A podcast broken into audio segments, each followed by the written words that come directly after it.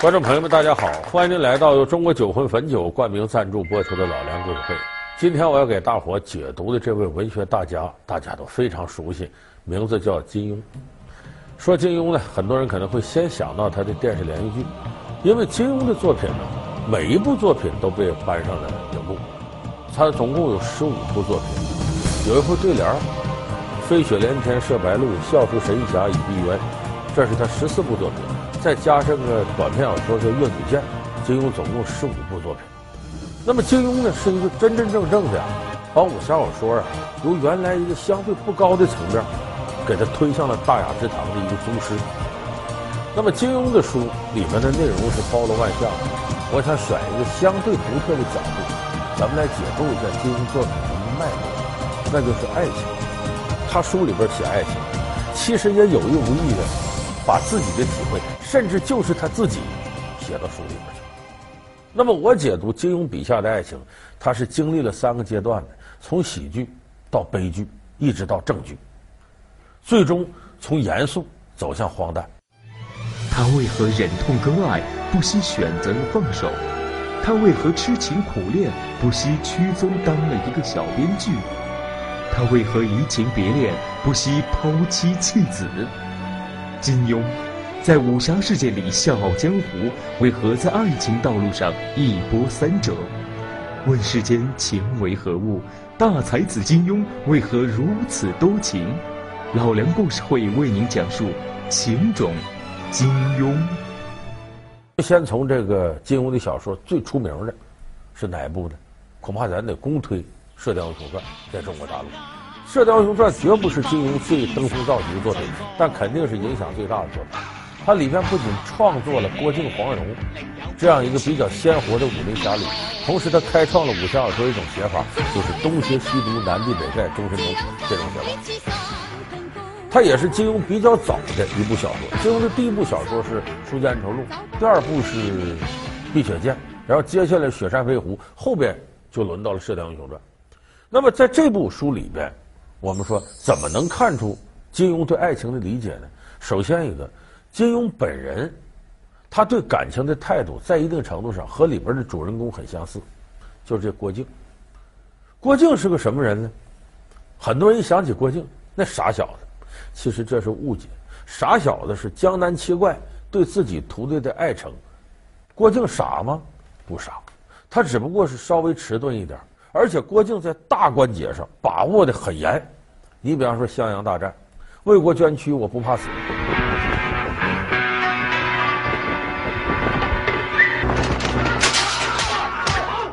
自己的师傅啊，据说是让黄老邪害死的。那我宁可都不要黄蓉了，我也要报师仇。是你，你把小妖女的人头带来了没有啊？我在五位师傅灵前发誓，就是粉身碎骨也要杀了黄药师。华筝公主暗恋他，他想到的更多的是我拿你当妹妹，但也得替你负责。父王决定挥军南下，我们的军队就快到襄阳城了。华筝。这是军事秘密，你为什么要告诉我？郭靖，你一向精忠为国，希望这个消息可以帮你的忙。我也要回大漠，以后再也不会来中原。你要好好对黄姑娘。就是郭靖在大原则上把握是非常紧的，一个傻子怎么可能大原则上把握的紧呢？他什么都不知道。小的细节上，他需要黄蓉推动一下。郭靖是这么个人。那么你反观金庸，金庸本人也是这样的一个人，就他自己是活在自己的原则世界里边。但是金庸有一点跟郭靖很像的是呢，至多算敏于事而乐于言，说话不行。你看郭靖在里边就笨嘴拙舌的，当然有的人演绎就夸张，跟郭靖有一点一样，嘴笨，说话不行。所以在郭靖身上有很多金庸的影子。我们说感情世界里边，金庸也是如此。他有的时候对待某一个女人，他就有这种一根筋、执着到底的精神。说这个怎么回事？咱们可能有的朋友了解过金庸的感情世界。金庸一开始看上了一个大美人，这个人的名字叫夏梦。咱们这个年岁大的观众朋友可能有印象，当年香港五六十年代、六七十年代有很多经典的片子，夏梦是女主角。那时候什么《绝代佳人》呐，呃，《午夜琴声》啊，《有你怀春》了，《王老虎想亲》了，这些好多的著名的片子里头，夏梦都是女主角。咱们这有照片，你看看这个照片。和现在女明星不一样，现在女明星一登照片，你一看，嘿，鼻子哪儿、嘴哪儿不是整容就 PS 修过的。那会儿没这，那阵漂亮是真漂亮。香港人都说世界大明星谁？奥黛丽·赫本，啊，《罗马假日》的主角真漂亮。香港能和奥黛丽·赫本媲美的就这个夏梦，那真是大美人。金庸当时一见到夏梦，惊为天人。哎，就我这辈子我，我非得娶到她不可。那为了实现这目标，金庸干了件什么事呢？这个夏梦不是电影明星吗？金庸当时就等于是卖身投靠，投靠哪儿？长城影业公司。当时夏梦跟长城影业公司是签约关系，金庸就应聘到这儿去当编剧去。其实金庸真想干这个吗？他一个自由创作的人了，他是不愿意受哪个机构约束的。他当时进了这个影业公司，最主要目的就是能够接近夏梦。咱们看那个《唐伯虎点秋香》，周星驰、巩俐版那个，那不就是唐伯虎为了能够获得秋香的芳心，采用什么方式？卖身入华府为奴。我到你家当奴隶去，当奴才去，这样跟秋香就能接近了。哎，其实金庸采用的就是这种办法。当时金庸呢，他不叫这个名，金庸原名查良镛，就是检查这个查字哎。查良镛，他鏞字是金字旁搁一个昏庸的庸，后来他把这个拆开，金庸，当时的名叫查良镛。他进了长城影业公司呢，呃，当时创作了《王老虎抢亲》的这一系列的剧本，但是当时也没想到这个就是金庸先生的大作，而且是金庸为了泡妞才写这个的。结果金庸在这个长城影业公司呢，待了很长时间，也跟夏梦经常有接触，但始终没能如愿。那会儿夏梦就是名花有主了，人家身边有高富帅。你知道金庸那个长相，咱大伙也看了。现在有人说金庸岁数大了，他那长相年轻时候好不到哪儿去。为什么？金庸长得跟我特别像。后来金庸呢也感觉到就很失败，就是他对这个夏梦这种感情，就如同郭靖对黄蓉似的。当时一门心，我对你好，对你好，对你好。但可惜的是，黄蓉当时身边没别的男的。有那个欧阳克，他也没看上，人家夏梦身边有漂亮的男孩子，所以最后呢，金庸是没有如意，很失望的。后来离开了长城影业公司。他为何忍痛割爱，不惜选择了放手？他为何痴情苦恋，不惜屈尊当了一个小编剧？他为何移情别恋，不惜抛妻弃子？金庸。在武侠世界里笑傲江湖，为何在爱情道路上一波三折？问世间情为何物？大才子金庸为何如此多情？老梁故事会为您讲述情种金庸。好，欢迎您回到由中国酒魂汾酒集团冠名赞助播出的老梁故事会。那么这个过程不仅仅是郭靖追逐黄蓉过程当中，金庸把自己这个爱情经历写到里头了。他同时呢，还写到了《天龙八部》里边。你看《天龙八部》里头是什么场景？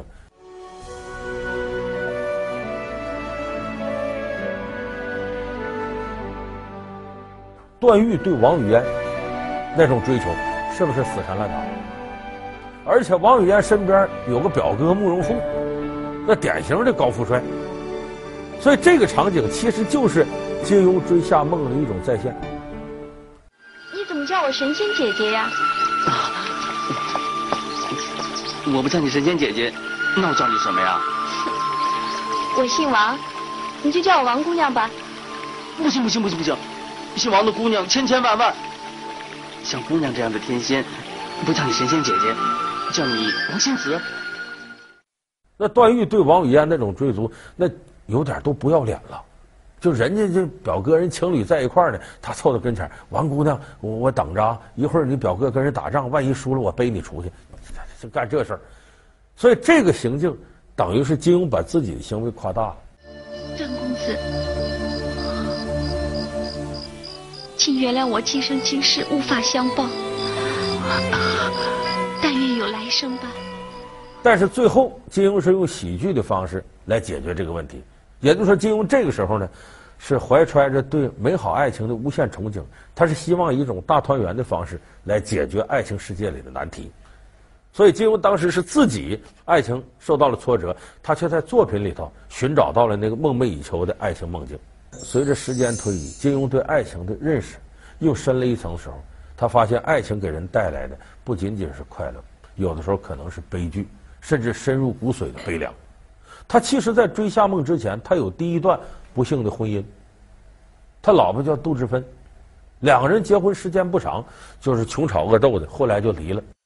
结果他在来香港，就后来遇到一种年纪，这个这个什么，所以干什么说也是带给全部一个东西，你拍出来很好了，什么厉害么？当然把大家出去了。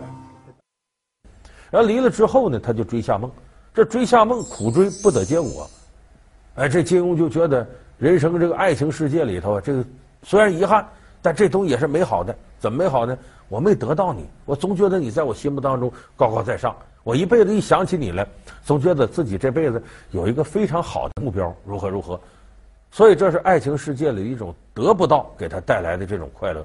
但是归根结底，你没办法。和夏梦接近，所以金庸一想，回到现实吧，我还得结婚了，就和他第二任老婆叫朱梅两个人结婚了。这个朱梅呢，严格意义上说是个女强人，她跟金庸两个人的合作呢，创办了《明报》。《明报》在香港报界的地位非常高，当年可以算得上稍微偏右派一点的报纸，还有一些观点呢和一些主流的价值观念不太一样，而金庸在这个报纸上投入大量精力。这但是《明报》一开始创刊时候很惨，主编金庸，记者朱梅，就这么两口子开夫妻店。这两个人呢，他这个性格有一点问题，什么问题？你看在生活当中，两口子过日子，男强女弱，女强男弱都能过，强弱互补这个。但是俩人要都是强人，不行，针尖对麦芒。有人说金庸不不善言辞，看不出去。错，金庸是个外柔内刚的人。原则性极强，他跟他老婆结婚，这个第二任老婆朱梅结婚时候就吵架。可是当时呢，共同的事业，这报纸要赔钱呢，外部的压力，两个人同舟共济，就没有多少功夫再在感情世界里头再折腾。所以一开始事业不行的时候还无所谓，可是后来一点点明报这个环境好了，完了，他俩人的家庭矛盾全面爆发，噼里啪啦，俩人经常吵架。吵到什么程度呢？金庸下了班都不愿回家，去哪儿呢？你不回去？哎，他报社附近呢有个咖啡店，这咖啡店跟现在这店也是都一样的，就是不仅能喝咖啡，哎，也有一些套餐呢，什么这这这些能点。金庸就到这儿呢，吃吃喝喝的，把这时光想消磨过去。结果他总去这家咖啡店，出事儿了，他的婚外情就这么来的。这个咖啡店呢，有个非常漂亮的女招待。女服务员，名字叫林乐怡，比金庸小二十多岁。这个女招待呢，总看《明报》，你报社就在旁边嘛。金庸当时的武侠小说，为了促刺激这个报纸的销量，都是在《明报》上连载的。一来二去呢，就跟金庸搭讪。哎，当然，你你，请问您是金庸先生吗？啊啊，是我呀！哎呦，你这小说太好了，我多崇拜你！哎，俩人就这么一点点熟悉了。有一回呢。跟金庸聊会儿天，金庸走的时候给他小费，给他十港币小费。这林乐怡拿着钱追出去的说：“不不不不不行，我知道你报纸创业挺艰难，我哪能要你这点钱呢？”把金庸感动够呛。哎呦，这个女人知书达理。你你想，她一个女招待的身份和金庸的文化水准地位相去很远，为什么金庸能对她有好感呢？这个东西天底下就是你缺啥你想要啥，已有的你就不珍惜了。他和朱梅。两口子这么过着，哎，这些女人身上这那，比方说强势啊，能旺夫啊，如何一起干事业，这已经有了。金庸倒不拿这当回事儿，反而朱梅作为一个女强人，身上没有的温柔体贴可人这些，哎，他在林乐怡这儿找着了。一来二去，俩人越来越熟。哎，王八看绿豆对上眼了，在香港跑马地租了一套公寓，俩人同居。说这个事情当时在香港可引起轰动，为啥？金庸当时已经是公众人物了，把金庸给压的非常苦闷。那么这个时候，金庸创作小说就把这些东西写到里头。哪部小说呢？《神雕侠侣》。《神雕侠侣》里头有杨过、小龙女两个人，这主角。这两个人冲破封建礼法走到一块儿，为什么叫冲破呢？小龙女是杨过的师傅，古墓派传人。同时，杨过管小龙女叫什么呢？叫姑姑。你说你跟你姑姑结婚，你娶了你师傅。